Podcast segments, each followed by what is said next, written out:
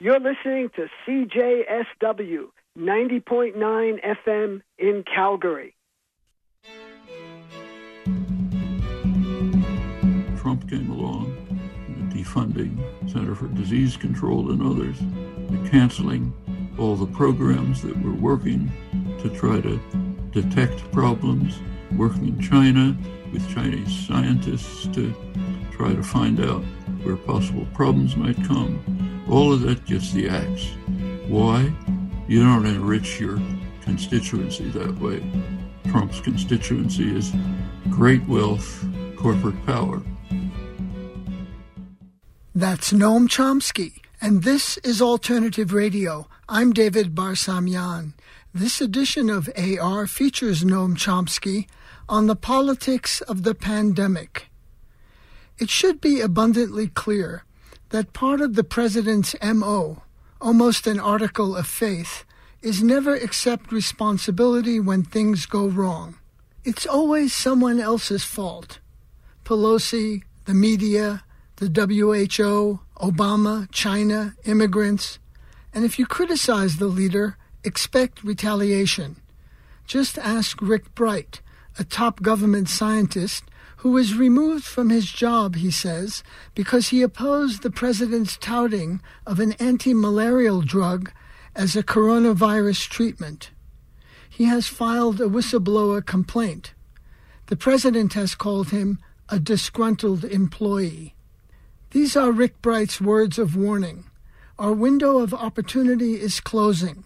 If we fail to develop a national coordinated response based in science, I fear the pandemic will get far worse and be prolonged, causing unprecedented illness and fatalities. Without clear planning, 2020 will be the darkest winter in modern history. Our guest today is Noam Chomsky, the legendary scholar activist. He practically invented the field of modern linguistics. At 91, he continues to write and give interviews to the media all over the world. Over the years, I've done a series of books with him. Our latest is Global Discontents. I talked with him on May 5th. He was at home in Arizona, and I was in the studios of KGNU in Boulder. Welcome to the program. Glad to be with you again. Some years ago, you wrote, among the hardest tasks that anyone can undertake, and one of the most important, is to look honestly in the mirror. If we allow ourselves to do so, we should have little difficulty in finding the characteristics of failed states right at home. What does the current coronavirus pandemic reveal about characteristics of the United States as a failed state? Well, first of all, I perhaps should say that uh, 15 years ago, as you may remember, I wrote a book called Failed States. It was mostly about the United States, a country that uh, is a danger to itself, to its own citizens, to the world, uh, violates international law, uh, refu- fails to develop uh, internal systems of that sustain its own people and much else. Uh, it's much more extreme now. By now, I think it's a widely held opinion about the United States, abroad and at home. I just happened to have read a Canadian newspaper this morning, National Observer. Uh, one of the main articles in it is Have the Americans Gone Insane? Uh, and describes the craziness in this country. Uh, there's a recent article by uh, George Packer, kind of a mainstream liberal intellectual, called America's a Failed State. Uh, take a look at the coronavirus. Countries have responded to it in different ways. The uh, sorry, is, is that how they responded by barking? one way one of the pleasures of isolation. You get a little company. Right now, there's a epidemic of China bashing. It's mostly an effort to try to cover up Trump's crimes against the American people. Let's find some scapegoat.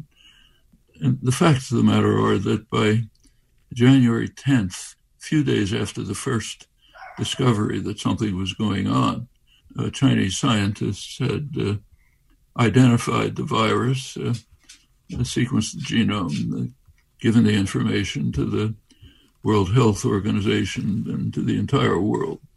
So by January 10th, every relevant scientist all over the world knew what was happening and what to do about it.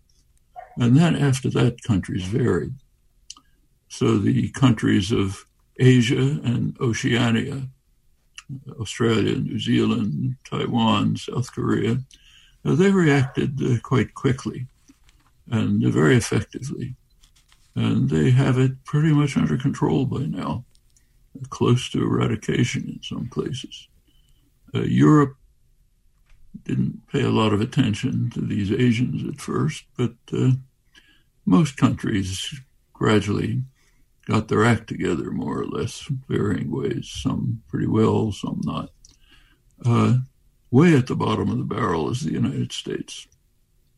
The U.S. intelligence was battering at the doors of the White House, uh, daily uh, reports trying to get somebody's attention.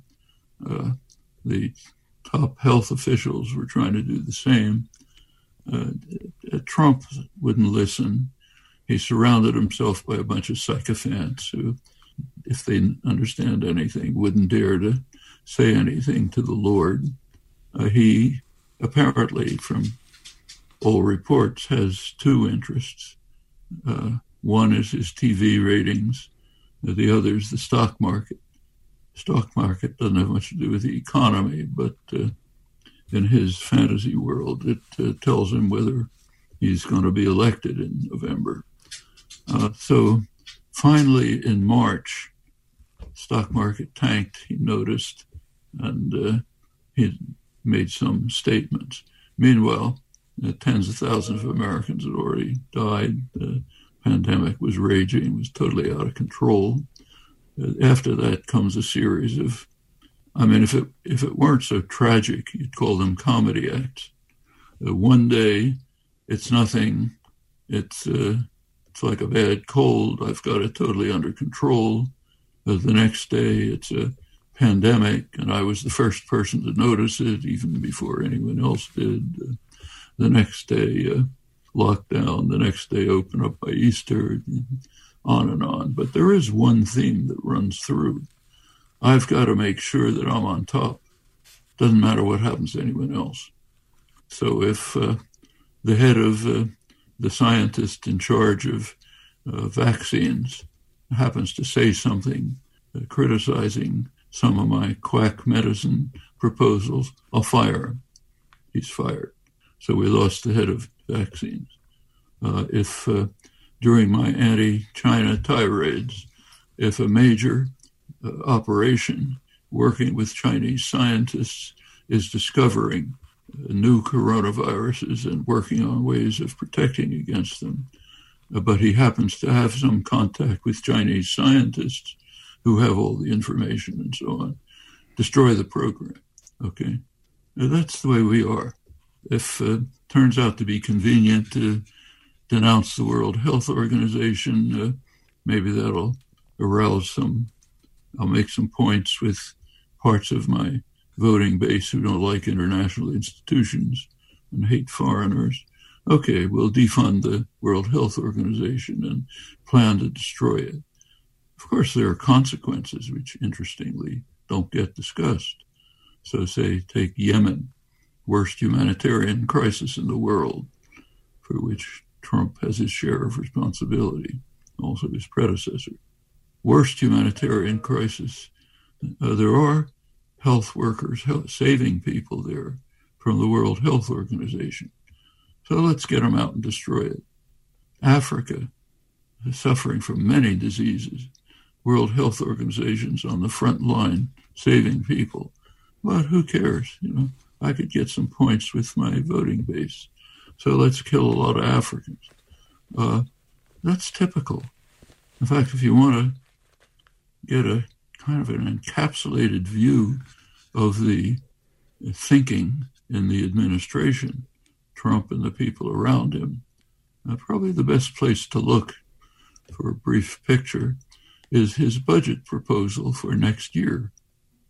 Came out on February 10th, uh, right in the middle of the pandemic, though he was still calling it a cold. So, what's in the budget? Well, there's a decrease in funding in some areas, increase in funding in others. Let's take a look. What about health areas? Center for Disease Control, defunded. Actually, Trump has been systematically defunding it every year since he's been in office. And in the midst of the pandemic, let's defund it further. In fact, anything health related or anything that's in service to the population, let's defund. Uh, what about increases in funding? Increased subsidies to the fossil fuel industries, who are hard at work trying to make it sure uh, that a human organized society won't exist in another couple generations. So fund them. It's great for profits. It's my constituency, wealth and corporate power. So fund them, whatever the consequences are. Uh, defund others, it just saves people, uh, saves lives. That's what we're dealing with. That's the malignancy that happens to be running the country in the political sector. In terms of you know your perspective on U.S. history, has there ever been a, a time where there's been such disdain for science as exists in the current regime in Washington? There's never been anything remotely like it. I mean, there wasn't much interest in science for, for a long time, but what there was was taking it seriously. This is off the spectrum. It's not just the United States. Uh, great writer Ariel Dorfman recently in one column uh, quoted a fascist general, friend of Franco's, back in 1936. Uh, he said, uh, Down with intelligence, forward with death. Okay? That's Trump and the guys around him. Down with intelligence, forward with death. Not him alone. His favorite friend in South America, yet Jair Bolsonaro is exactly the same. There are others around the world. His favorite dictator, El Sisi in uh, Egypt, uh, MBS, the killer leader of Saudi Arabia, Modi in India is another. In the United States, of course, it's far more important because of U.S. power.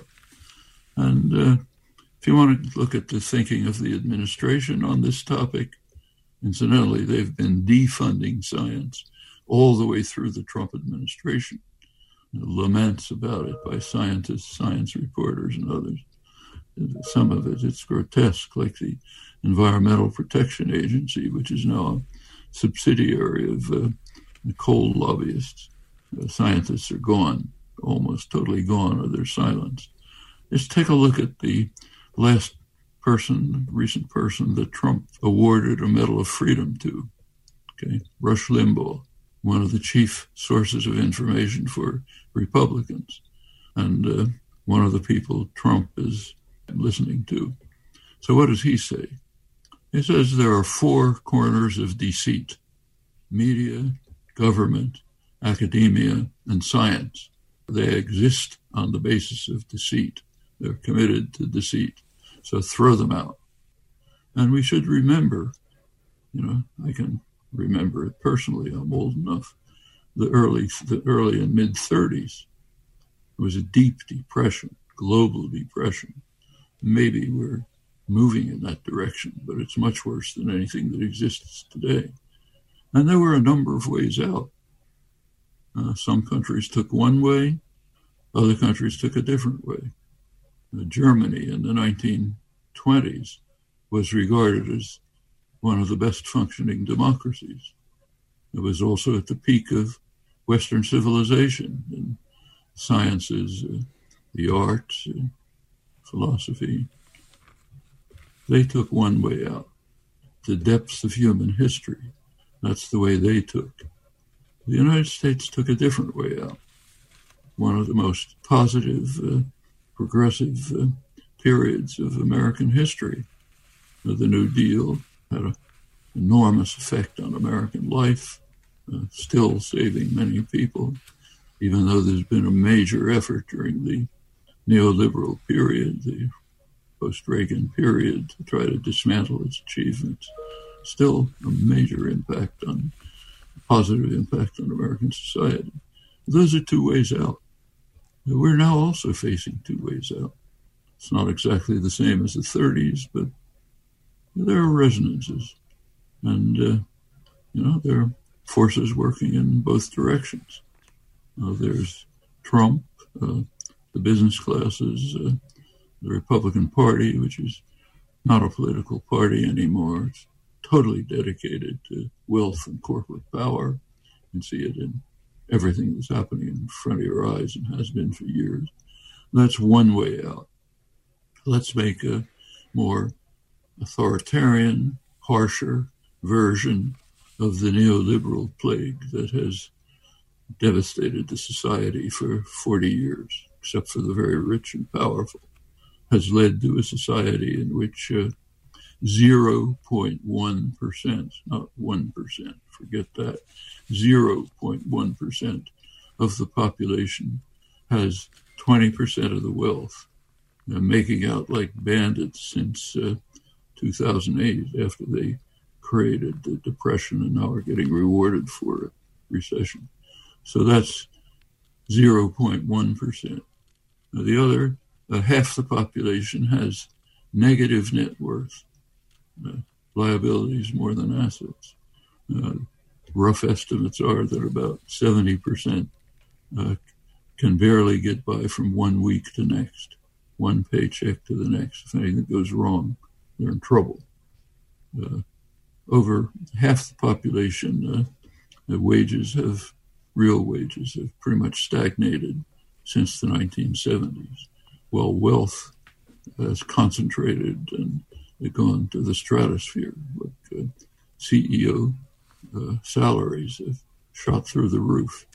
Okay, that's one where you take a look at what has happened to the health system. I mean, the health system is a scandal to begin with. It's unique in the developed world. It's twice the costs of comparable countries and some of the worst outcomes. But it got much worse during the neoliberal period.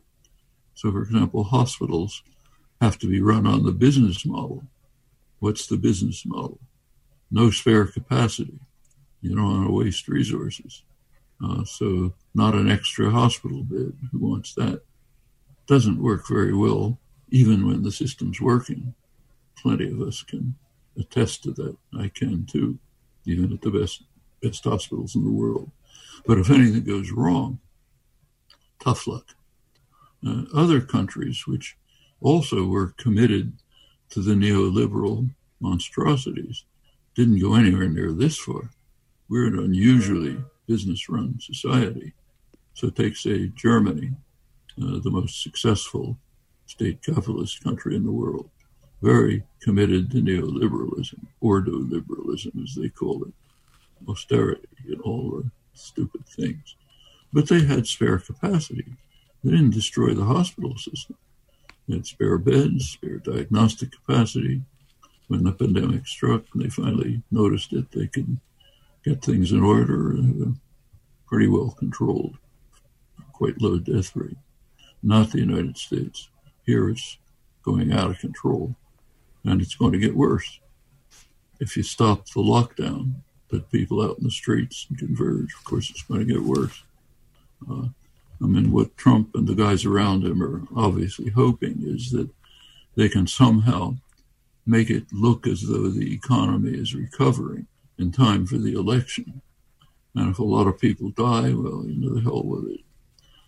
First of all, it's mostly poor people, black people, people without privilege. They're the worst ones, ones who suffer worst. So you can start a propaganda line about welfare queens. Uh, the people with 12 children who don't want to work and come to the welfare office. You know the line. You can blame it on them and say it's the cities, the centers of rot and uh, immigrants and Puerto Ricans and all those bad people. Uh, okay, that's the propaganda line. A couple hundred thousand people die. Well, as Bolsonaro put it recently, when confronted with the rising deaths in Brazil thanks to his policies, he said, So what? Okay, Trump can say it. People have to die. Okay, so what? Uh, that's the mentality in this kind of proto-fascist uh, mentality that's de- and social patterns that are developing. I wouldn't call it fascism, but it has many of. It gives it too much credit to call it fascism. Fascism had an ideology, horrible one, but at least one. And here it's nothing but myself, uh, uh, the rich around me, and so on.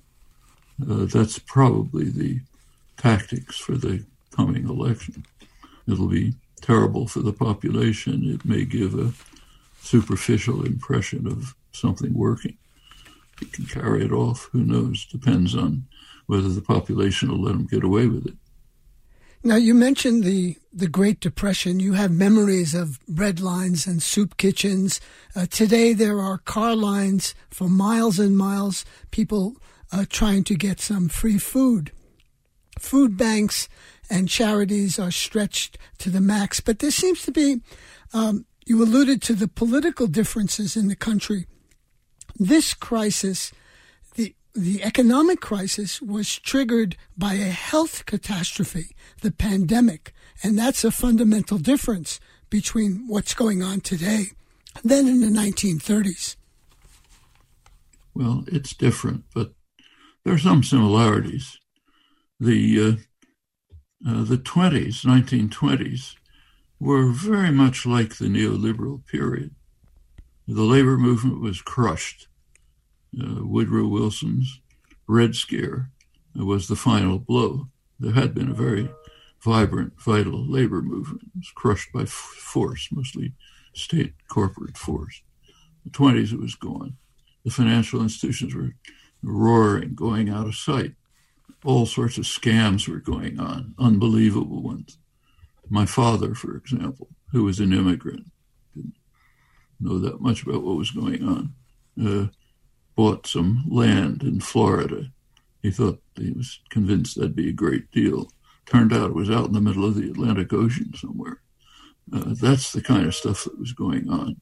Huge wealth accumulating, financial uh, manipulations, it's pretty much like the uh, uh, the neoliberal period in many ways. Uh, so there was something there when the crisis hit, financial crisis that time. The U.S. had been, as a society, that had been collapsing through the whole neoliberal period. Infrastructure's collapsing. The hospitals don't work. Uh, the economy has been taken over by financial institutions. It's one of the main things that happened during the neoliberal period a huge growth of financial institutions. They do almost nothing for the economy, probably harm it. Starts with Reagan. Uh, one of the first things he did was to try to smash the labor unions. Well, that's normal. The air traffic controllers. Yeah, and opening the door to using scabs, which then corporations picked up. Caterpillar and others. Uh, and very important to destroy the labor unions. They might lead to progress for the general population as they did in the 30s. So that's understandable. But he did more. He was really working hard for the his bosses, great wealth and corporate power. One of his first acts was to legalize tax havens and stock buybacks. It kind of sounds arcane. It's not. That's trillions of dollars stolen from the public. Tax havens is tens of trillions of dollars. You know, Apple sets up a, a room in Ireland and says that's where we are. We don't have to pay taxes. Uh, that means you pay taxes. I pay taxes. Uh, uh, stock buybacks are an enormous way of enriching management, CEOs, and rich shareholders meanwhile undermining the enterprise, We're seeing that right before our eyes now. So take the airline industries running uh, cap in hand to the nanny states saying, please bail us out. We need $50 billion. Why do they need $50 billion? In the uh, mad rush to enrich yourself, uh, gorging at the, at the, at the pig side after the 2008 crisis, they were enriching themselves with stock buybacks, roughly about $50 billion. Certainly not improving the, uh, the operation of the airlines. Anybody who's taken a trip on the airlines knows that. Not building the enterprise, just enriching themselves all over the corporate sector. Well, that was illegal before Reagan. Both were. And it was enforced. The Treasury Department was actually working. It enforced the ban on tax havens and stock buybacks. Again, that's tens of trillions of dollars of robbery of the public. Floodgates opened by Reagan. And it goes on and on like that. Okay? So, yes, it was a failed society before the pandemic hit. And in fact, why do we have a pandemic altogether? In 2003, after the SARS epidemic, which was a coronavirus, the scientists understood very well, in fact, told us, uh, there's going to be another coronavirus pandemic coming. We know how to deal with it. We can get ready. We can get prepared. Uh, just like they're telling us now, we can get prepared for the next pandemic. But somebody has to do something about it. Well, who's going to do something about it? The drug companies are ruled out. They're loaded with wealth. The public gives them massive subsidies, wealth coming out of their ears. They have all the resources, the scientists, everything else. But they can't do anything because of something called capitalism. They're supposed to follow market signals. Okay? You listen to Milton Friedman. You're just supposed to enrich yourselves. Uh, so they can't do anything. There's no profit to be made from fending off a, a disaster that's going to come in 10 years. So they're out of it. Well, the government could easily step in. And National Institute of Health, great scientists, plenty of resources, Center for Disease Control, many others. But that's blocked. That's the neoliberal disaster. Government is the problem. So nobody can do it. Actually, Obama made a few minor efforts, but they were blocked by neoliberal savagery. Uh, meanwhile, Trump came along started making it much worse, defunding Center for Disease Control and others, canceling all the programs that were working to try to detect problems, working in China with Chinese scientists to try to find out where possible problems might come. All of that gets the axe. Why? You don't enrich your constituency that way. Trump's constituency is great wealth, corporate power. Doesn't give a damn about anyone else. There's some uh, faking with populist rhetoric, and maybe some people believe it, but just look at the entire legislative program. Nobody matters except the rich, the powerful, the, the business, the corporate sector, business sector, the rich business sector. So everything gets wiped out. You're uniquely vulnerable. Then come along the catastrophes I've been talking about since. So the society was already in deep. First of all, was huge amounts of debt, corporate debt, private debt. People were in debt because wages had stagnated. Meanwhile, the cost of living goes up. Okay, people are driving in cars to food to pick up food. The 1930s, they weren't driving in cars. My father couldn't get a second-hand car till the New Deal was operating, 1937. They were standing in bread lines. They still are today, but they're also driving in cars. It's a much richer society, which means it should be easier if the society functioning to deal with this problem. But when you're catering to 0.1% and the rest don't matter, I mean, it's a little bit of an exaggeration. The top 10 or 15%, they matter too not like the 0.1%, of course. If, but if that's the way society works, yeah, it's going to be in deep trouble. You're listening to Noam Chomsky on the politics of the pandemic. This is independent alternative radio. For CDs of this program and the book Global Discontents, just call us at 1 800 444 1977.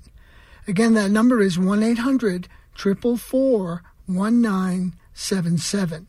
Our website is alternativeradio.org. In solidarity with you, our listeners, we're offering a transcript of this program at no charge. Just call us at 1 800 444 1977. Yeah, but let me ask you doesn't the 0.1% need to keep the patient alive? If everybody is destitute and penurious, uh, they won't be able to consume and buy the products that the ruling class produces. Well, you're seeing an interesting example of that right now. Uh, as you, I'm sure, saw a couple about a year ago, a group of top executives, I think about 150 from all the big uh, financial firms and banks, corporations, got together and issued a manifesto saying, uh, We've done bad things, we realize it, but now we're changing from now on, we're going to be dedicated to the welfare of you guys, the peasants with the pitchforks who are coming at us. We're going to be devoted to you, so don't worry, it's all under control. Now, this got even more dramatic at the uh, Davos meetings last uh, January. As you know, every January, the rich and powerful uh, converge on a ski resort in Switzerland. The, the masters of mankind, as you call them. They all get together, they go skiing, they have parties, they congratulate each other on how wonderful they are, and so on. This last Davos meeting was different. There was a theme running through it, very much like those 150 or so executives. We've made mistakes. We recognize them. From now on, we're going to be different we're going to be working for ordinary people, uh, you guys, the peasants with the pitchforks. Just leave it to us. We've got it under control. Uh, we're going to be working for you. Well, people with some memory who can remember the 1950s, I'm old enough to do that easily, can remember that the same thing happened then. At that time, it was called the soulful corporation. Okay. Corporations were not just in it for themselves, their rich shareholders, you know, their CEOs, their management. They're in it for everybody. They're soulful. They work for the public. We've had uh, a number of years to notice how soulful they are. Uh, so we're now reenacting them. So yeah, they're concerned. Something's got to be done for the public. Uh, how much? Well, as little as we can get away with. Well, you follow the uh, scientific journals and, and reports. Uh, what have you learned about this uh, coronavirus? And, you know, what can we expect? There are wild estimates about uh, how many people are going to die or how many people are going to be uh, infected. What do people need to know? Well, you have to look at those estimates carefully. For one thing, they all have a wide margin of error because a lot is just not understood. Actually, it could have been understood if somebody had picked up the ball in 2003 and started serious research on coronaviruses. There are a lot of them, most of them perfectly harmless, some serious. It could have been if uh, Trump hadn't killed the programs that were working in China with Chinese scientists, and in fact just recently killed another one Uh, because it's seeking to learn about coronaviruses at the hotspot, the place where there's lots of bats who are producing lots of uh, coronaviruses, lots of uh, contact with humans, right in Wuhan. There were programs working there with Chinese scientists, with the Wuhan Institute of Virology, which has the greatest resources. Trump killed it. Why? Because it's important to blame China for his crimes. So therefore, we'll kill what's teaching us about how to deal with the coronavirus. This is real psychopathic behavior of an unusual kind. Just doesn't matter what happens to people. But to go back to the question, because of all these crimes, not too much is known about coronaviruses. The people, the scientists are making the estimates, have to keep a wide margin of error. But furthermore, you have to be careful not to fall for the right wing propaganda. So when the Imperial College in London says maybe uh, you know a million will die, and then a couple of months later it says well maybe fifty thousand will die. Uh, turn on to Fox News. Uh, the scientists are just a deceitful gang of people who don't know anything. Actually, they know exactly what they're doing. You look at those two estimates, both were quite plausible. The first was on the assumption that the government would continue with the program that Prime Minister Boris Johnson had initiated, namely, do nothing and let everybody go out. Okay, they predicted if you do that, you might get a million deaths. Later, when Britain joined the world, aside from the United States, joined Europe, and started to institute significant lockdown programs, other programs to test and so on. The same estimates came out much lower, but they're plausible in both cases under different conditions and still with a wide margin of error because we just know much. I mean, one thing is pretty clear. There's a very close statistical correlation between imposing lockdowns and controlling and containing the disease.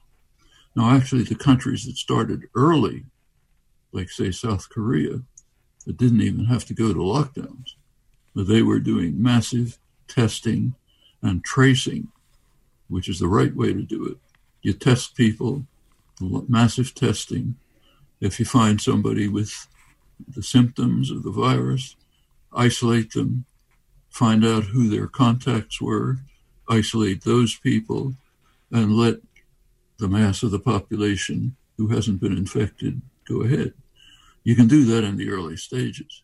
When you let it get to the US stage, thanks to Trump and his guys, it's hopeless. We recently passed the uh, 50th anniversary of uh, Earth Day.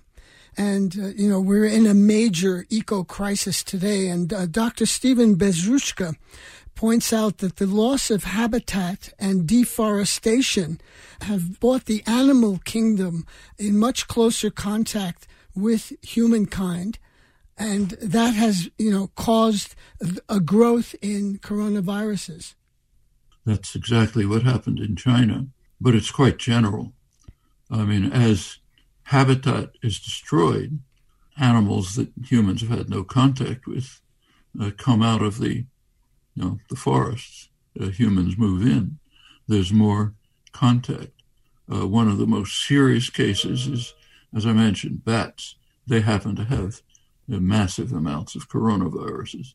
That's why very courageous Chinese scientists have been venturing into danger for years into very dangerous places. Many died to try to collect information about the coronaviruses deep inside caves and so on. They found a ton of information. Uh, American scientists were working with them for some time until it was canceled by the, the White House. And uh, in general, that's true. As you expand, you know, high-tech agriculture, which is in itself unsustainable, it's destroying the topsoil we won't have topsoil in a couple of generations. But if you can continue with unsustainable industrial agribusiness, destroying habitat, uh, if you open up another one of Trump's crimes, you open up the national parks to fossil fuels companies, which gives you, it's kind of a double whammy. One thing is it increases the use of fossil fuels, to which he's dedicated in his passionate desire to destroy the possibility for human life in the short term. And that's not an exaggeration. That's literally true. Knows exactly what he's doing, just doesn't give a damn. It's like Bolsonaro, who cares? You know? So what? When you do that, you're first of all uh, destroying, intensifying the use of fossil fuels. You're also destroying wild habitat. Okay, what's going to happen? Uh, well, more diseases that we don't know of. Maybe coronavirus, maybe something else. Uh, so, in many ways, we're acting to destroy not only ourselves, but live, life on Earth. Now, let's not forget that uh, the Anthropocene, as we're now calling it, the period since the Second World War, new geological epoch, when uh, humans are making a having a massive and destructive impact on the global environment, a new geological epoch. This period is not just global warming, which is bad enough and escalating, but also destruction of the environment, of habitats, plastics destroying ocean life, uncontrolled uh, trash and sewage, and moving uh, unsustainable agriculture, industrial meat production, savage and cruel, and also opening the door to pandemics by the incredibly reckless use of antibiotics, which means that bacteria mutate much more quickly. So now there are bacteria that have no remedies. All of these actions during this period, uh, driven by the need for more profit and more power, are causing massive destruction of species. We're right in the middle of what's called the sixth extinction. Fifth extinction was 65 million years ago when a huge asteroid hit the Earth, killed most of life on Earth. We're doing the same. We're the sixth extinction, not just humans. Uh, insect populations are rapidly disappearing. And the places where they've been measured, it's pretty hard to measure. It's like, uh, you know, majority of insect species are disappearing. I mean, we survive on the basis of insects. So do all many other species. It's just massive destruction. Uh, there are fortunately there are ways out.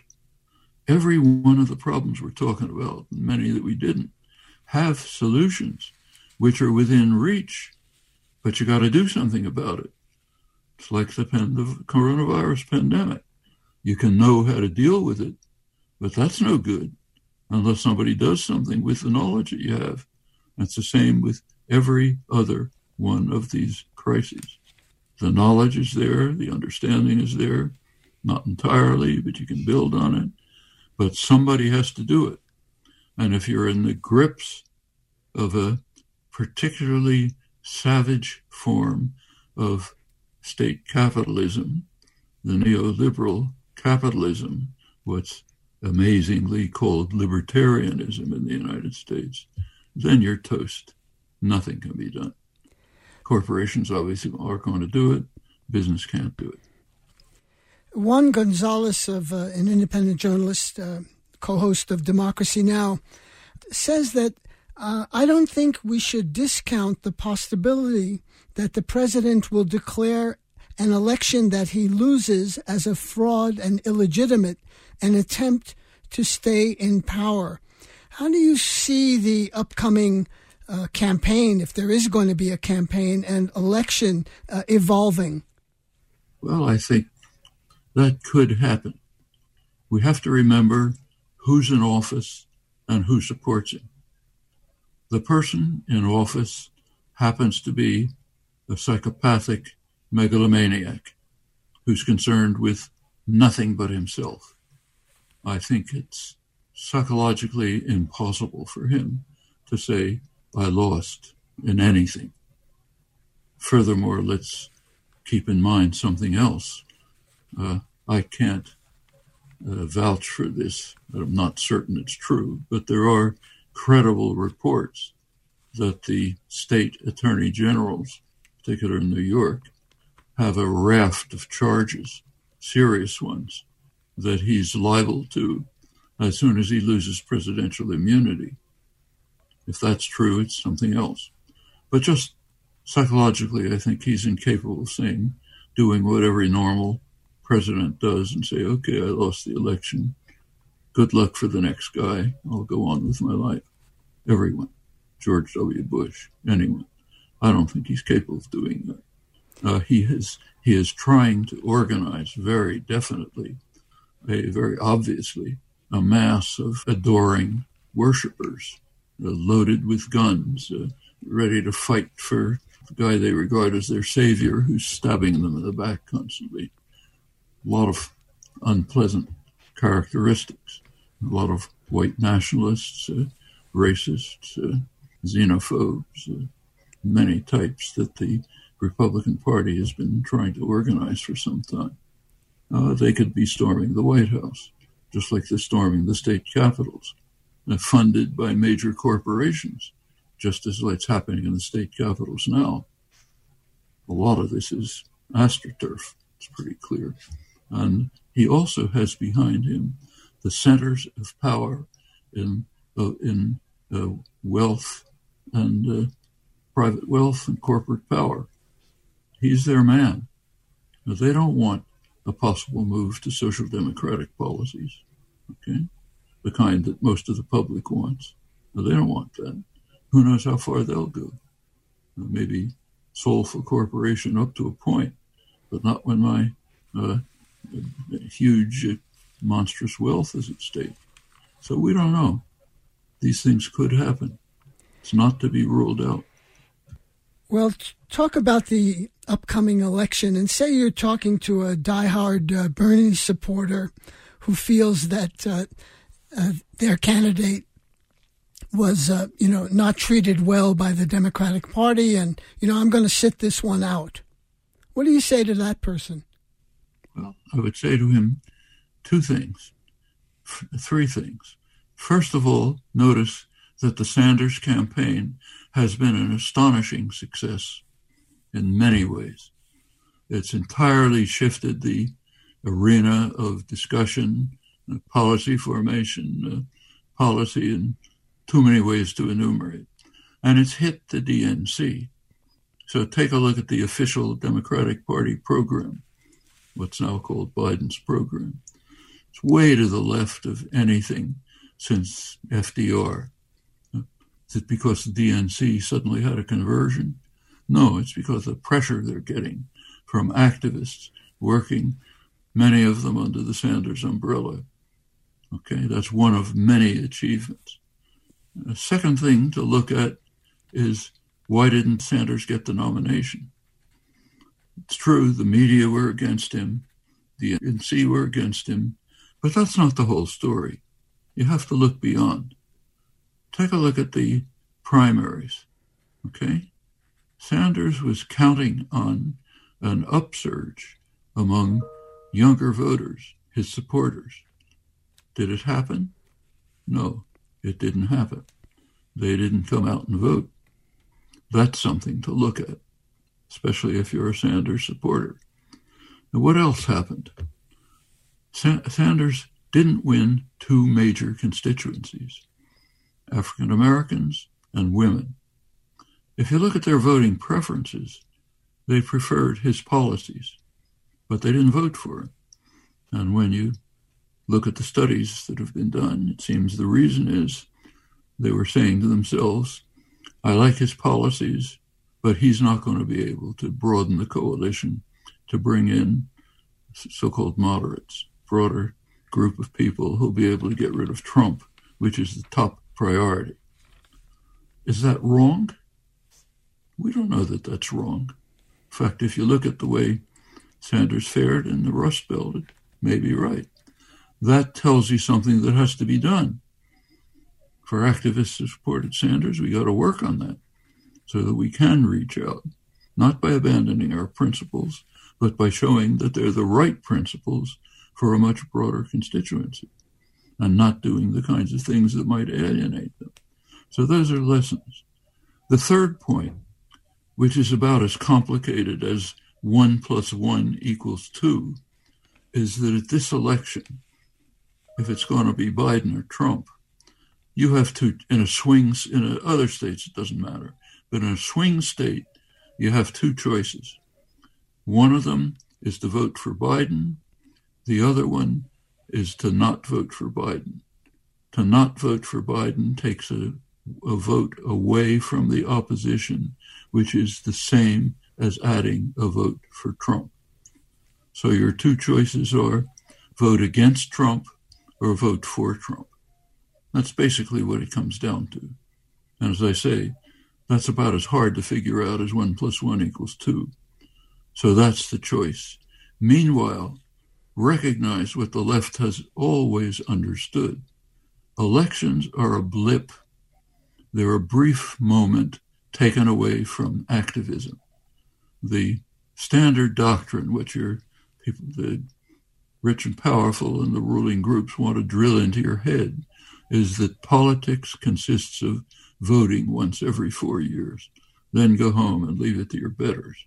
In fact, that's called progressive democratic theory. That's the official doctrine. Don't fall for it. The right doctrine is the left doctrine. What counts in politics is your constant day to day activist work, the kind of things that changes the social conditions, the understanding, the background under which changes can happen. Uh, every couple of years, an event comes along which should take you many, maybe 15 minutes to think about. Uh, take a look at the political system, decide if there's a meaningful choice. If there is, take a couple minutes and go into the voting booth and vote against the worst guy because it makes a difference, in fact, a big difference. And then go back to your activist work. Your activist work might be preparing for a campaign, like working in the Sanders campaign, which had a major effect. Can be that, can be other things.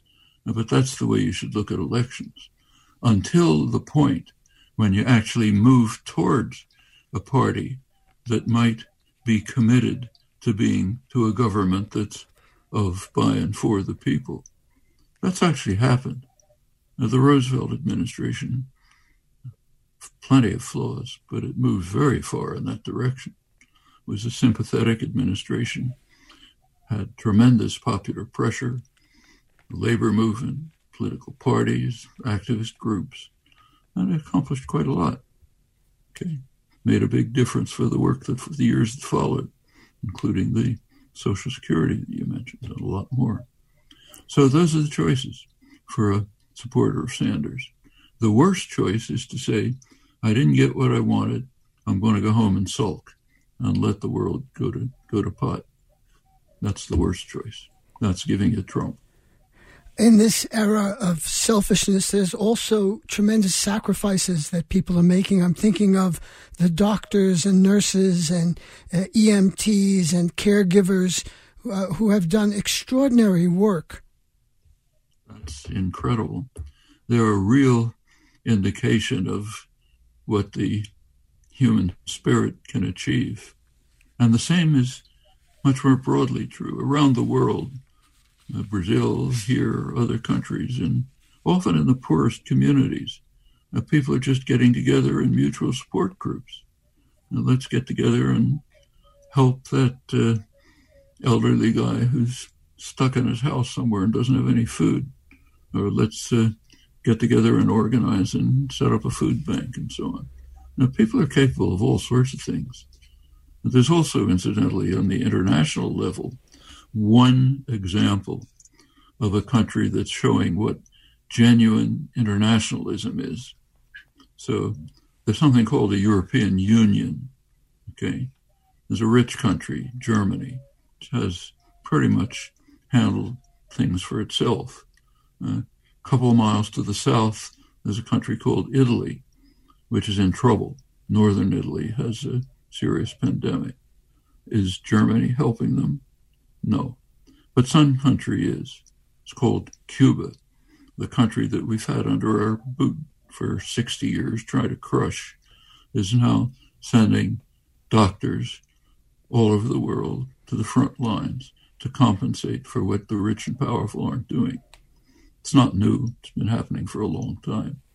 Uh, but we're not allowed to notice that. That's the wrong message, like noticing that the post office works. But we could learn something from it. How are you doing, Noam, personally? Oh, we're doing fine. both Valeria and I are pretty naturally hermit types. So, but you know, there's nuisances, but we're the lucky ones. We're in a place where we can easily isolate, and we have some space outside. Arizona desert is pretty empty, so we're okay. Glad to hear that. You take care of yourself now. Stay safe. Thank you. That was Noam Chomsky on the politics of the pandemic. I talked with him on May 5th. Noam Chomsky, the legendary scholar activist, is America's leading dissident intellectual. This program is produced by Alternative Radio based in Boulder, Colorado. We are independent and in our 34th year. We are supported solely by individuals just like you. To access our complete audio and book catalog, just go to our website, alternativeradio.org. Again, our website where we are podcasting, alternativeradio.org. Since its inception, Alternative Radio has made a special effort to record and archive Noam Chomsky's work. We have more than 250 recordings.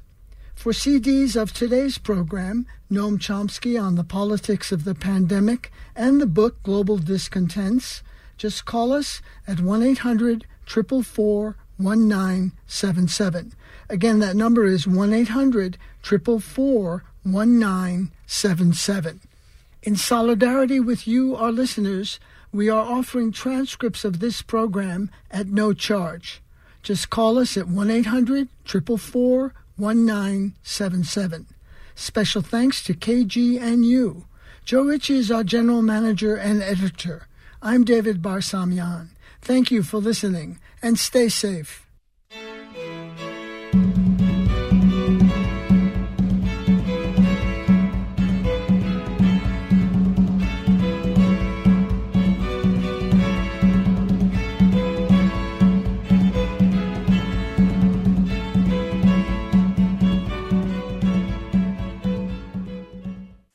Well, just go to the website, alternativeradio.org, alternativeradio.org. Uh, we too are independent and are supported solely by listeners who make donations, uh, purchase transcripts, MP3s, or CDs of our programs. So we're very much uh, dependent on listeners out there.